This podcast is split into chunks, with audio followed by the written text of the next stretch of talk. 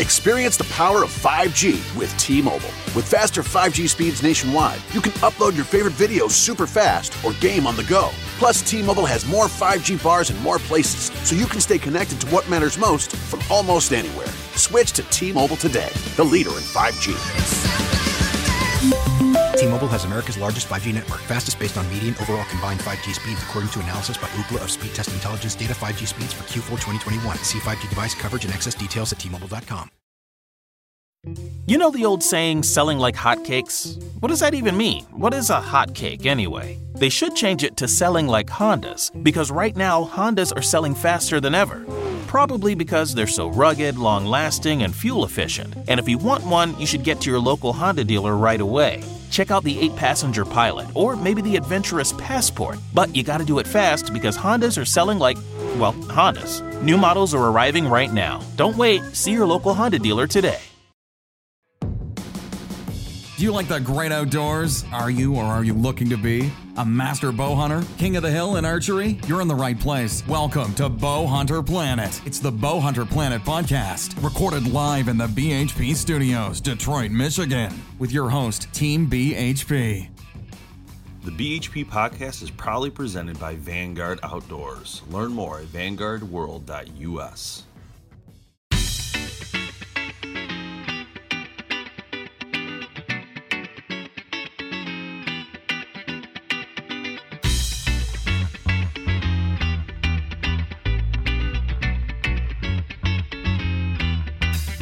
Welcome to the Bowhunter Planet podcast. Uh, today we have uh, Tim Mazrana, Bob McGee, and Kevin Conlin. And uh, today we are going to be talking about hunting traditions, all things that get everybody excited in the fall.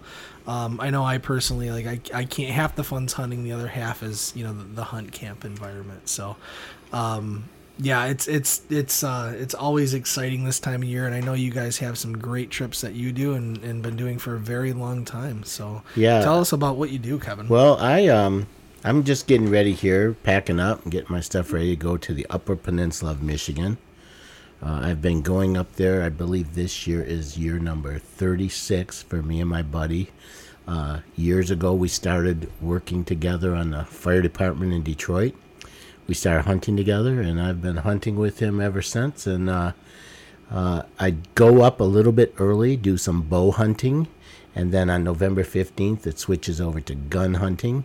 And I enjoy both of them immensely, but mostly I like, you know, just going up there and being with my friends. And Yeah. and uh, it's amazing the uh, the camp when we first started out years and years and years ago. There, you know, there was uh, no gas. I mean, we were we were using the mantles with the Coleman mantles. If you're familiar with those, you used to have to punt those up I know them to get some some fire, and uh, that would be the like the light dim light. We had a uh, a wood stove that that leaked constantly, so you had to be compl- always putting logs on the fire. You'd go to sleep in about two hours, it'd be down to like Just ashes. 20 degrees in the cabin you get up you get up and you're, you're breathing smoke you know your your breath you can see your breath and it's like who let the fire go out you know? It's like and of course everybody's had a few beers before they go to bed so um to the way it is now i mean we're getting older so we're we're getting spoiled. Now we have a generator that runs electric lights and we've got uh, airtight uh, heating system. We this year our newest thing is we actually put in a 30 gallon hot water tank so we could actually take showers but you know it's got it's got it's still got the outhouse so that's you know if you gotta go you gotta get up in the middle of the night No solar panels yet. No solar panels. No, no. that we should have them. Uh, but just you know, when I first started going up there, there was literally myself, my buddy, and a few of the locals. We knew everybody that hunted the area. It's miles and miles of hunting land. There's, I'm not gonna lie, there's not a lot of deer, but if you see a deer, you got a chance of getting. Back then, you had a chance of getting a big buck. Now things have changed. Uh, you know, there's a lot of wolves. We had a couple of really bad winters where uh, the starvation rate for the deer, you know, there was like 30,000 one year and 50,000 the next year that died of starvation because, you know, it kind of got overpopulated. And ever since then, it's been pretty low population of deer. Yeah. So what's So I mean, you you said it's the UP, and the UP. I mean, it's known for some funky weather. What what's it kind of? I mean, what's it like? I mean, is it predictable at all, or you do when when you're packing up? Are you like, I'll take some shorts and I'll take some pants, and you know what what what do you do? I can And tell you. Like I can tell you two things about the Upper Peninsula weather that will kind of sum it all up. So, in my younger day, I went out and uh, I'll never forget. I got up in the morning and got dressed and went out, and it was probably about 35 degrees or so. You know, went out hunting. Uh, and and when we hunt, we go out into our blind, and we usually hunt from morning till dark. I'm in that blind, all- especially the first three days. We would spend all day in the blind. So I went out by 10 o'clock in the morning. I was down to my t-shirt and just my hunting pants on because it was about 50 degrees, and the mosquitoes had come out and everything else. By noon, it had started to rain. By one o'clock, it had turned to sleet. By three o'clock, it was snowing like crazy. We're about we're about five miles off Lake Superior, so we we're get still on the same day. same day. Five miles off of Lake Superior, we're getting lake effect snow at three o'clock, and it was coming down. And by the time it got dark and I walked in, I was walking through a foot of snow. No way. Woke up the next morning, three feet of snow on the ground. Were you prepared for that? I mean, Always. All right. Always. My friend told me right from the beginning when I first started going up there, he says, This is no place to play around. You need to be prepared for anything. And and quite honestly, you know, in my younger days I used to go out and walk, you know, stalk hunt and stuff. I'd walk all day. And I would carry a pack with me with emergency stuff because you could literally get in trouble out there back in those days. What did you What did you used to carry with you? Uh, I would carry, you know, fire starting stuff. I would carry uh, extra, you know, blankets to keep warm, something to make a shelter if I had to. Uh, you know, some candy bars, some water, stuff that if I had to hunker down overnight, and and I would always carry extra shells in case I had to crack. We had a kind of a thing if I, you know, if you're in trouble, crack off three rounds, wait a while, crack off three more, because sometimes that's the only thing you could hear up there is the gunshots, you know Right. and uh, but the one thing you find out is when there's a lot of snow on the trees, those gunshots don't carry that far. They muffle. Yeah, they muffle, and it's hard to tell what direction they're coming from. But anyway, yeah, I would I would be prepared, you know, and of course layered clothing. And um, I, I had a friend of mine teach me when I was young that cotton kills, so I wouldn't wear I would not wear blue jeans or anything with cotton. It was oh yeah, cotton kills in the cold if once it gets wet. But wool, on the other hand, if it gets wet, you can stay warm and. It's like I I first time I ever heard that. Oh yeah, yeah. If you do any kind of uh, winter camping or winter hunting or anything, that's the saying. Cotton kills. Because let's say you have blue jeans on, those things get wet. They're not going to dry and they're not going to keep heating on you. Where if you had the same pair of pants and they were wool, even if they're wet, you're going to be able to keep heat in. And now nowadays they've got Synthetic. They've got all They- the new. yeah, they've got really fantastic outfits for you to wear and stuff like that. So, but yeah, another uh, quick story about the weather. So I was up there, and this was just a couple years ago, and uh, they were talking about the winds were going to be 50 to 60 mile an hour gusts, and I'm like, well, I'm not going out in that because literally, that you know, there's trees breaking out there Absolutely. and branches falling, and everything and they said there was going to be 20 to 30 foot waves on Lake Superior. So I was like, I was like, you know what? I'm going out to see these 30, 20, 30 foot waves on Lake, you know.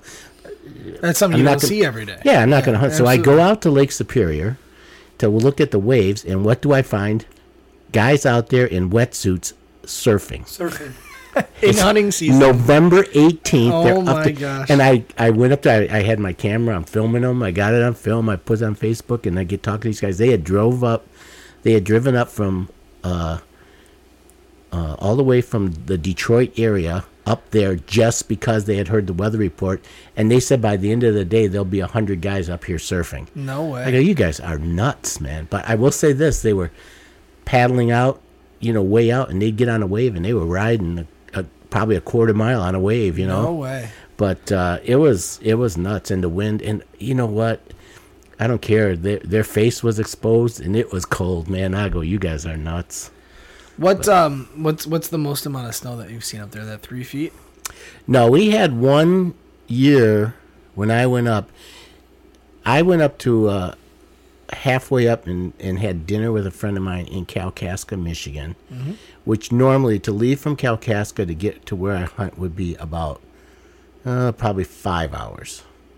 It took me 15 hours to get to the camp because it starts. They, they closed the highway, so I couldn't use the highway. When I got to the bridge, the bridge was closed. I had to wait for. Uh, sometimes they do convoys across the bridge. I had to wait for that, and then I literally drove. I was afraid to stop because it was snowing so hard, and some of these truck drivers just keep barreling through, and I really didn't know where the road was. I'm afraid I wouldn't get off the road far enough and get plowed, you know, because you could not see. But that year, we had four and a half feet of snow. Wow. It was crazy. Were you even able to get back to We the had- property or No, we had what we had to do is we had to find some local guy that you know up there. Those people live it, so they're prepared for it. Hey guys, Dave from the Bowhunter Planet podcast. We're looking for cool hunting stories from you. We want to hear your stories. If you have a cool story and you want to submit it for a chance to be featured on the podcast, send us an email at team at bowhunterplanet.com with your story. There's a good chance you could be invited onto the podcast. Hey, enjoying the hunt.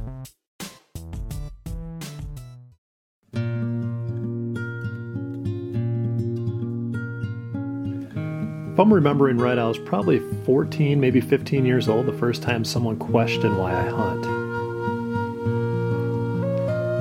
It was a little girl from down the street. She could see my deer hanging on the back side of our home as she walked to the bus stop that morning. It was a small six point I had taken the evening before, my second buck with a bow. Dad and I had plans to skin and process it after school that day. I don't remember the extent of what she said exactly. In fact, I probably toned her out after she started using words like cruelty and murder to define hunting. And I remember I wasn't embarrassed and I certainly wasn't ashamed of my accomplishment as she launched a barrage of insults at me. I wasn't mad at her, I didn't feel the same hate for her that she had for me at that moment. What I really thought is how on earth could someone not support hunting? A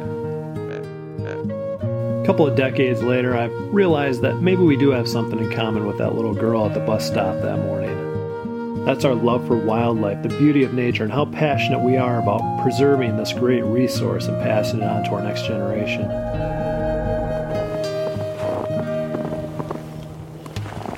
I think the difference is nobody's ever shown her, or she just hasn't taken the time to learn what hunting really is, the importance of conservation, and how important it is for the future of wildlife. She may view this as a cold, heartless act of aggression towards animals and a bloodlust for killing all the wildlife until there's nothing left, but we know that isn't what hunting's all about at all. In fact, it's the exact opposite. We're proud of our heritage. We're thankful for the generations before us that gave us these opportunities. At the turn of the century, wildlife populations were on the decline in North America. Laws were written, hunting seasons were established, and now, now hunters became the conservationists. Placing an excise tax on licenses and equipment have provided billions to successful wildlife restoration efforts, creating and protecting new habitat, including our lakes, our rivers, our parks, and all the fish and wildlife that inhabit them. It's not in our best interest to destroy wildlife. We're a part of nature, we coexist. Every store, restaurant, gas station, fast food chain on every corner in any town you've ever been to supplies you, the consumer, pre-packaged meat. Let's not sugarcoat it. That animal was slaughtered. It died so you could eat it. Now, hunting isn't for everyone, and that's fine, but take comfort in knowing that the future of that animal depends on the continued support of the sportsmen and women who do. So I challenge you, I invite you to come into the woods with me. See wildlife the way I do. Listen to the turkeys gobble off their roosts. Feel the excitement as a buck chases a doe out in front of your stand with his nose to the ground. Better yet, sit in a blind as a youth hunter takes their first deer, catches that first fish, and finally able to put a meal on the table for their family. I don't hunt because I hate wildlife. I hunt because I love wildlife, because their well being is dependent on our efforts, and I can't think of anything more meaningful than passing that love for the outdoors onto the next generation.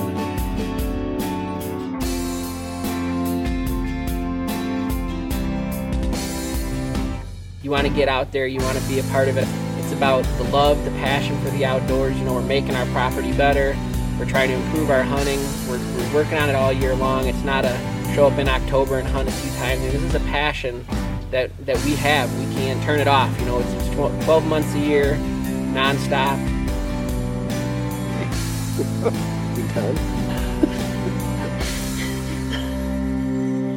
Got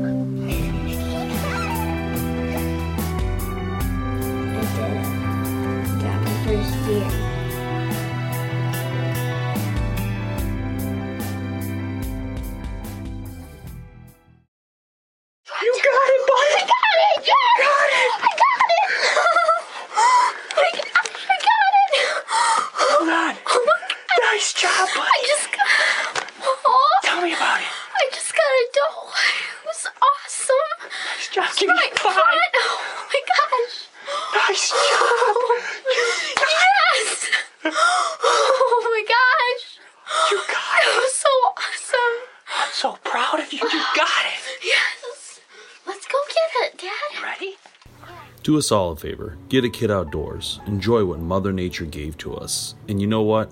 Help grow this heritage. As us hunters, all we have is each other.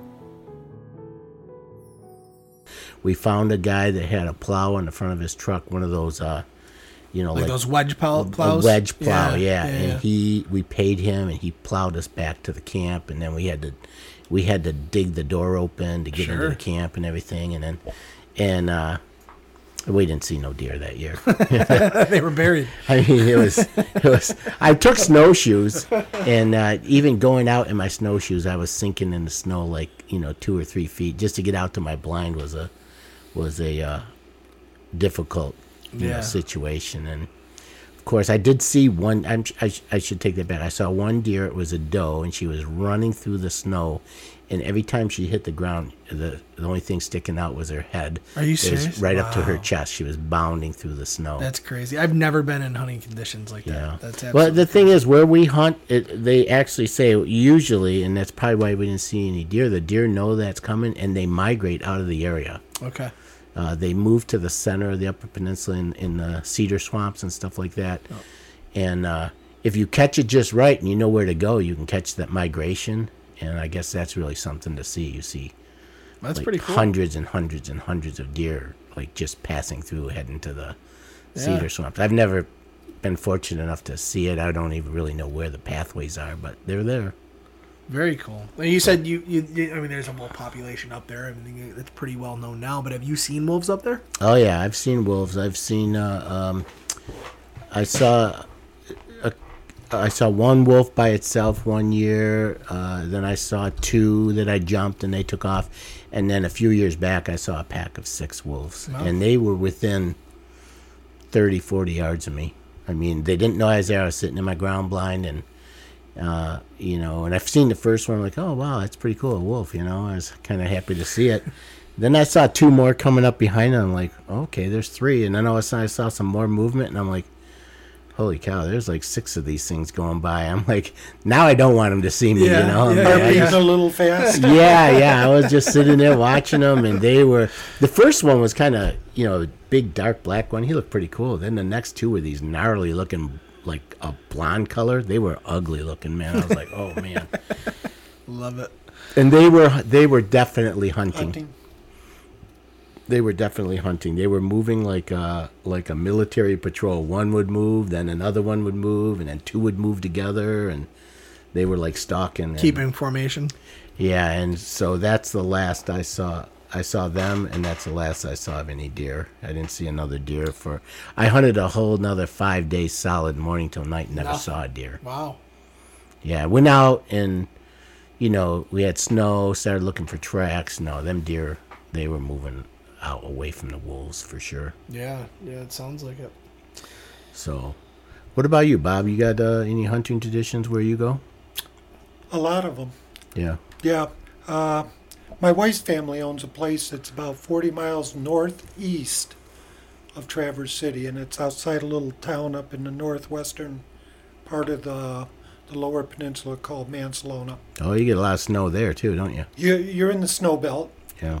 We don't get as much as you were talking about, but it isn't uncommon to go to bed at night, get up in the morning, and find maybe a foot, foot and a half of snow on the ground. To me, that's the best too. I'd love it. Yeah. I love it. Um, I started going to this hunt camp when I met my wife. And that was back when I was in my early 20s, 21, 22 years old. Man, that's a long time ago. It is. It is. When you stop and think about it, it I'm glad you said that. 40, 40 something years. And at the time, everybody in her family, my wife, my mother in law, my father in law, her three brothers, they all hunted. Oh, that's awesome. So I got involved with uh, going up for hunting season, archery, rifle, Yeah. and it, it just continued over the years. And to this day, it's one of the the most favorite times of the year for me because it was family getting together. And as the kids, my son, my nieces, my nephews, they all got older, they were involved in it. And it was just something where everybody was together. That's it. Family Yep. tradition. And family time. Yeah, everybody cooked. You, my mother-in-law was like the hen at the camp. If she wasn't out hunting, she was in the cabin making, making stews and, and soups and Did you guys eat the deer hearts? yeah, Oh wow. yeah, yep. That that was a tradition. Uh, the first deer that somebody got, we sliced up the venison heart, pan fried it in uh, butter and onions, Yeah. And put it on rye bread. And it, it to this day, it's one of the best things I've ever had. Really? See, Yep. I gotta. I have never tried that. I have not either. Yeah. I keep telling myself I'm gonna do it, and Oh, it's fantastic. Li- funny thing, I I, I, I I killed a deer one time, and I gutted it, and up where I hunt, we had the a, a gentleman who was uh, who lived up there since he was a child. His family homesteaded back in the 1800s. Wow. And he was uh, an old Finlander. His name was Toivo Mackie, and uh, Toivo always wanted the heart and the liver. So I gutted my deer, and then I was gonna go hang it by. He used to let us hang hang our deers in his shed, and I forgot the heart and the liver. You know, so I was only gone like like seven eight minutes. I said, "Oh shoot, I gotta go back and get." I turned around, went back, and them damn ravens were on my Already carcass on already. it. They didn't take nothing but the heart and the liver. No way. Yeah, everything else was there. I'm like, them son of a guns took the heart and the liver. They know what's They good. know. They know. They know what's good, man. And uh, you know, by you, usually, you know, within a day or two, everything's gone. But boy, they came, they came and they grabbed that heart and liver, and off they went with it. You know, so I had to go tell Toivo. He's like, "Where's the heart?" I'm like, "Yeah, the Ravens got it." Oh, what's what the What- shit's what- the matter with you? I asked for one thing. one you, thing. you god dang apple knockers don't know what you're doing out here. What kind of hunters are you? Oh, I you? love it. And our, our hunting camp was similar to where you and Dan were going when you uh-huh. first started going. All it was was a, a square room with concrete floor. Yeah. And it was heated by a wood stove. And over the years, as as we got older and the kids started growing up a little bit, we, we put additions onto it, put water into it, brought propane heat into it, running water. Yeah. And it, it's like I can't believe what we used to do. We used to we used to butcher the deer on the kitchen table. Yeah, I believe it. I know that. Toy, Toivo used to do it. He, he called it his operating room. I love it. I had some great stories about him. You know, he's gone. God rest his soul now. But man, you talk about learning the history of the Upper Peninsula with, uh, and I mean, he had been a uh, a miner, a lumberer, uh, just all kinds of things, and he taught me and my friend Dan so much about hunting. And uh, uh, you know, he He was your own personal Fred Bear. yeah, he he walked around those woods like I walked around the city of Detroit. I mean, I was a a, a medic and a firefighter, and I knew my I grew up in Detroit. I knew my way around the streets to stay safe, and I didn't know nothing about you know the. I, I didn't know enough about wilderness. You know, I'd Mhm. been in, I'd camped and all that, but wilderness is a different thing. And he, he taught us so much. One day he took us out on a walk. You know, we're walking, and me and Dan are following like the couple of cabooses. You know, we get out in the middle of nowhere, and he goes, "Okay, which way do we go to get back?" You know, and neither one of us were looking at our compass. Neither one of us are doing anything. He's like, "What the shit you gonna do if I had a heart attack out here?"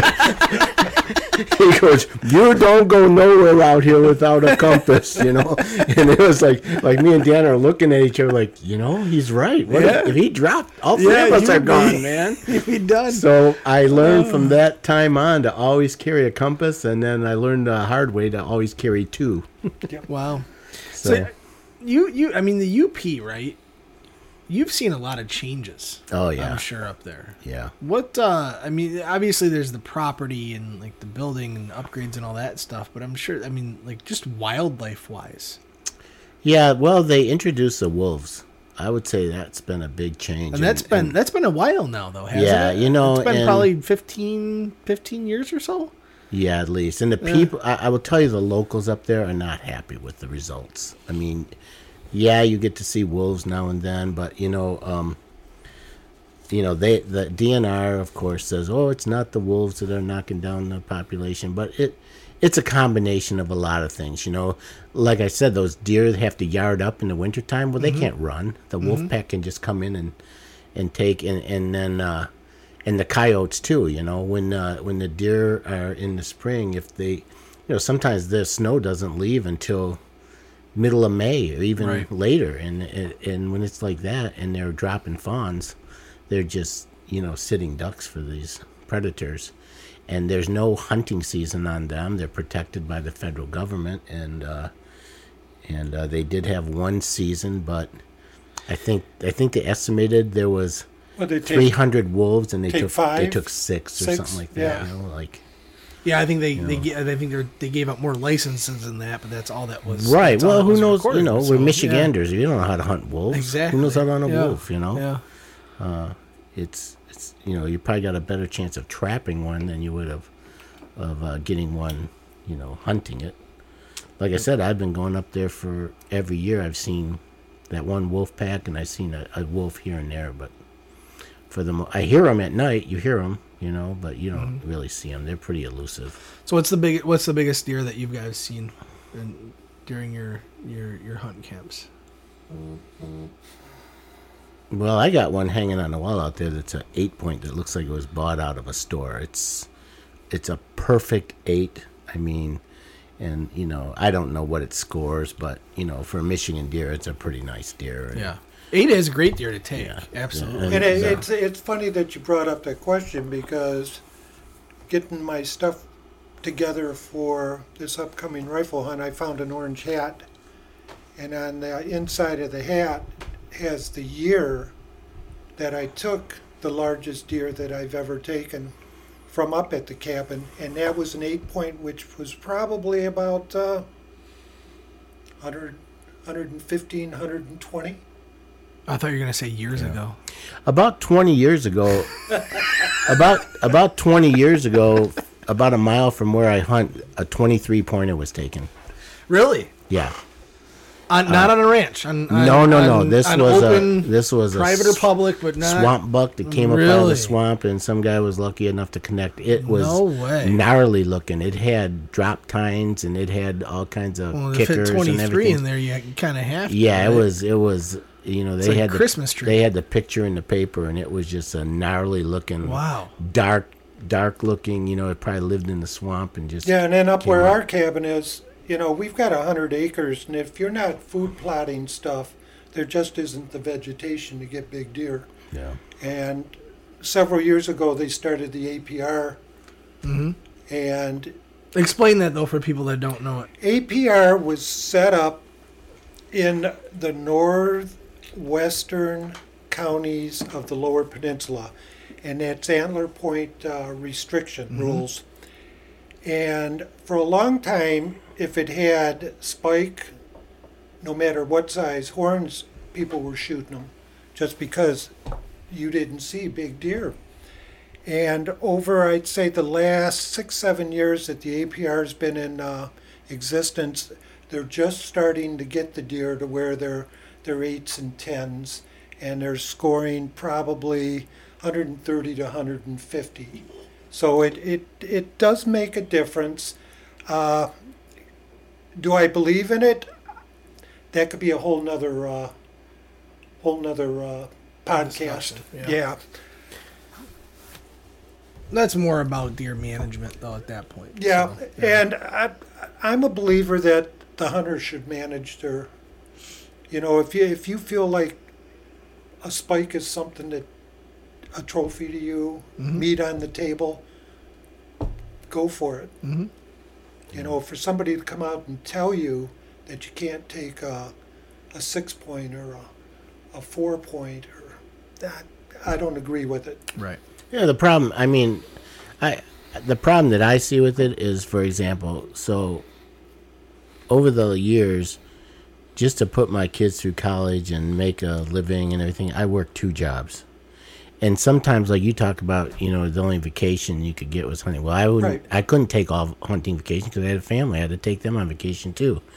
So sometimes, my four or five days Yeah. I got to hunt was that was it. Right, You know? and- the rest of the time I'm see, working, and you and get- and then I got to go out there, and you're telling me that it's got to be an eight point for me Right, to that shoot spike, it. that four point, And I whatever, would- might be the only Quite deer honestly, you if see. if that was the case, in the twenty, let's say thirty years that I've been hunting in the Upper Peninsula, I probably could have shot about three deer. Because you just don't see that many. I haven't seen hardly any deer in the last five years, and uh, and I hunt hard, but it's just it's just a matter of you know the population's way down and and you don't see them you know. Hopefully this year you know dan says he's seeing sign but he tells me that every year. I think to entice me to come back a- it's a- which i'm going to come back no matter what but that gets you up there. but uh you know the thing is is uh you know i sometimes i just want to put some meat on my table you know. It's easy to be a an apr proponent when you've got 80 acres in the middle of farm country and and you can go out and shoot a doe like where i hunt there is no doe season so Oh, really? no you can't shoot doe where in the in uh Okay. there's only a few counties in the upper peninsula that allow you to shoot does They're more the southern, uh, the southern, counties, in the farm, farmed out. farming area but like where i hunt there's no does it's buck only Wow. That's a lot different than where I hunt because where I hunt, there is a huge, huge population of those. right Huge. right yeah and not where well again it's weather de- you know the, it's Yeah. it's rough up there i mean this Oh, is, absolutely. this is the I'm real just, deal I, I, I didn't know that was up in the UP like that. so. Yeah, yeah. There's only a three or four count. You know, well, I don't know how many counties there are now, but up where I hunt near Lake Superior, and there's no no taking of does at all. So, uh, I think you can do it with a bow, but not with gun. Okay. So you know, like I said, you know, a doe wasn't an option for me. Right. So you know, I've taken four points, I've taken spikes, but you know what? I put meat on the table, and that's That's what it's that's just about. the way it is, you know. And so, to tell me that yeah, you got to wait for an eight point or a six point, Yeah, they're basically forcing you to trophy hunt. Yeah. Right at that point, yeah, which I think which, which goes goes against what you want to do as a hunter. yeah. Well, and you know what? Maybe that's okay for certain areas. Just I I don't like the idea of the whole state being that. You know, the other thing I don't want to see happen is like in some of the other states where they have that, that a deer becomes a cash crop. Mm-hmm. You know, oh, can I hunt your farm? Sure, give me ten thousand dollars. You know, if you shoot a deer, I want I want five thousand dollars and stuff like that. You know, like right now, these farmers are like, hey, come on and hunt them because I don't want my crops destroyed. Yeah. But all of a sudden, you make the deer more valuable than the crops. Then what's going to happen to Michigan? It'd be like Texas. Anywhere you go, it's all fenced in, and you got to have, uh, you know, you better have a big wallet to shoot some of those deer. Yeah.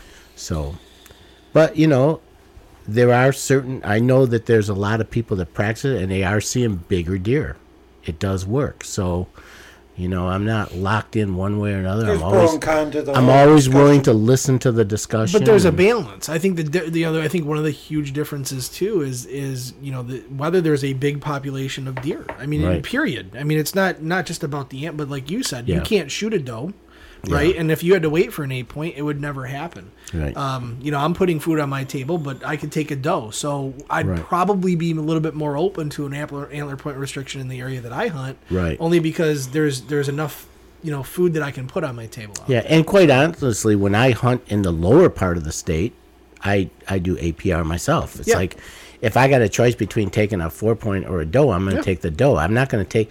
I'm not going to shoot a four point down here when I know I can get a doe. You Right, know exactly. So I don't. You know, I agree with it. to that extent. You know, it's like, hey, you know, let that one grow, and maybe you know if- when it gets bigger, then I'd consider taking it. But um, that's not an option where I hunt Right. uh, in the UP. So, but uh, yeah, you know, like getting back to traditions and stuff like that. One of the things I like about, you know, like I said, I don't see many deer anymore. Over the years, there have been some times when you've seen a lot of deer, and then, but uh, just going up there over the years, the things I've seen, I've seen wolves, I've seen bald eagles, I've seen a moose, I've seen bobcat, I've seen porcupine, you know, all the different things I've seen up there just going out and sitting in the woods for long periods at a time. And sometimes it gets really difficult, especially uh, when it's cold, you know. And, you know, sometimes you're just sitting there and you're just like, Why do I do this to myself? yeah. But, but you know, we kind of talked about it another time how, you know, like the first day or two you get out there and you're all antsy and everything. And then I just kind of get into this calmness comes Mhm. over me. And I literally, I can tell the difference between a mouse and a squirrel and a deer without looking. You know what I mean? Right. You hear the you hear the little noise and you go, okay, that's that's a mouse. You know, and uh, you just you just become one with it. You know, and then all of a sudden it's like you hear this twig pop and you go, uh oh, that's not. You know, you look and sure There we go. there we go. Yeah. You know, game on. You know. Now, do you do you do uh, do you do the cooking up there? Because I have to imagine the guys eat very well if you do the cooking. up Well, quite honestly, it's uh, my friend that I go with is an amazing chef, and he loves to cook, and he he takes care of it all. So Wow. that's pretty cool. That's He's, uh, impressive. He's a retired Yeah. firefighter too. No, Yeah. that's impressive. Pretty much I everywhere I go, I cook. So it's kind of I like going there because he always Let's cooks. see, that's you know? why you really go. That's Yeah. why I like going with you, though. Yeah. I mean, you, the, the meals that I that I've had that uh, that you've made, uh, absolutely amazing. So Yeah, so it's it's fun. Uh, you know, one more thing about like where I go hunting, it's kind of neat. Is there's a, a a- a deer camp there that goes all the way back to the 1800s, and now it's like a, a a conservatory. You know, there's no hunting on it, and it's just like, but it's there's a book called The History of Michigan Hunting, and that deer camp is in that book. Really? And it, guys used to come by train up to the Upper Peninsula from Chicago, and then they go by by wagon train out to this deer camp. And there's there's a guy that used to be a wild. He's they call him the father of wildlife photography. His name is George Shiras, and he used to take and he would set up cameras with flash photography that would have tripwires and stuff like that. And he's like one of the first guys that did nighttime photography um, back in the 1800s. And there's pictures in that book that he took. And the original trail cam. Yes, Yeah. Exactly. cool. And uh, he's got some amazing photos. If you ever get a chance, check that book out of the library. And they show pictures of like the railroad car flatbeds stacked, Really? stacked with Deer? with hundreds of deer and wolves and and- Wow. and, just you know just when you go when you go up there and you walk those same grounds and it's just like going back in time for me, Humbling, you know I just it's like going back in time That's awesome. I usually at least take one walkabout when I'm up there, you know, just go off by myself. And now that I'm getting older, I probably shouldn't be doing it, but I still do. Just make sure you bring your compass. Yeah, two of them. All right, so with that, I think we're gonna I think we're gonna call this one, guys. There's uh there's some some good stories, some good traditions. Um, you know, there, there, I think everybody kind of has that going on, and you know, I think the one big thing too, and, and everybody should keep in mind is those kids, right? Getting those kids into what those it's all traditions. about. So, Yeah. um, but with that, we thank you guys for joining us. Uh, you know, thanks for listening to the Bowhunter Planet podcast, and we will uh, check us out next time. Yeah, and be safe out there. Have fun. Thanks so much for listening to the Bowhunter Planet podcast online at bowhunterplanet.com with your host, Team BHP. Check us out on Facebook at Bowhunter Planet. We'll catch you next time.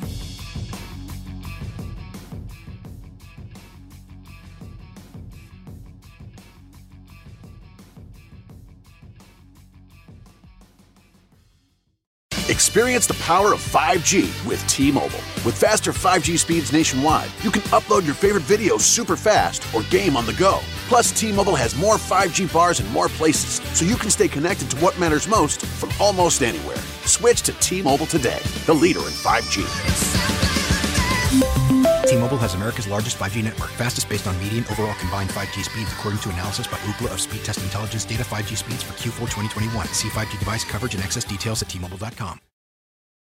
At Vanguard, this is more than just a retirement plan. This is your cappuccino date in Italy, the beach house with the matching bicycles. It's your rental car down memory lane and weekends reuniting with friends from over the years. This is the future you imagined, and Vanguard is here to help you build it. Because at Vanguard, you're more than just an investor, you're an owner. Discover the value of ownership at Vanguard.com. Fund shareholders own the funds that own Vanguard. Vanguard Marketing Corporation, distributor.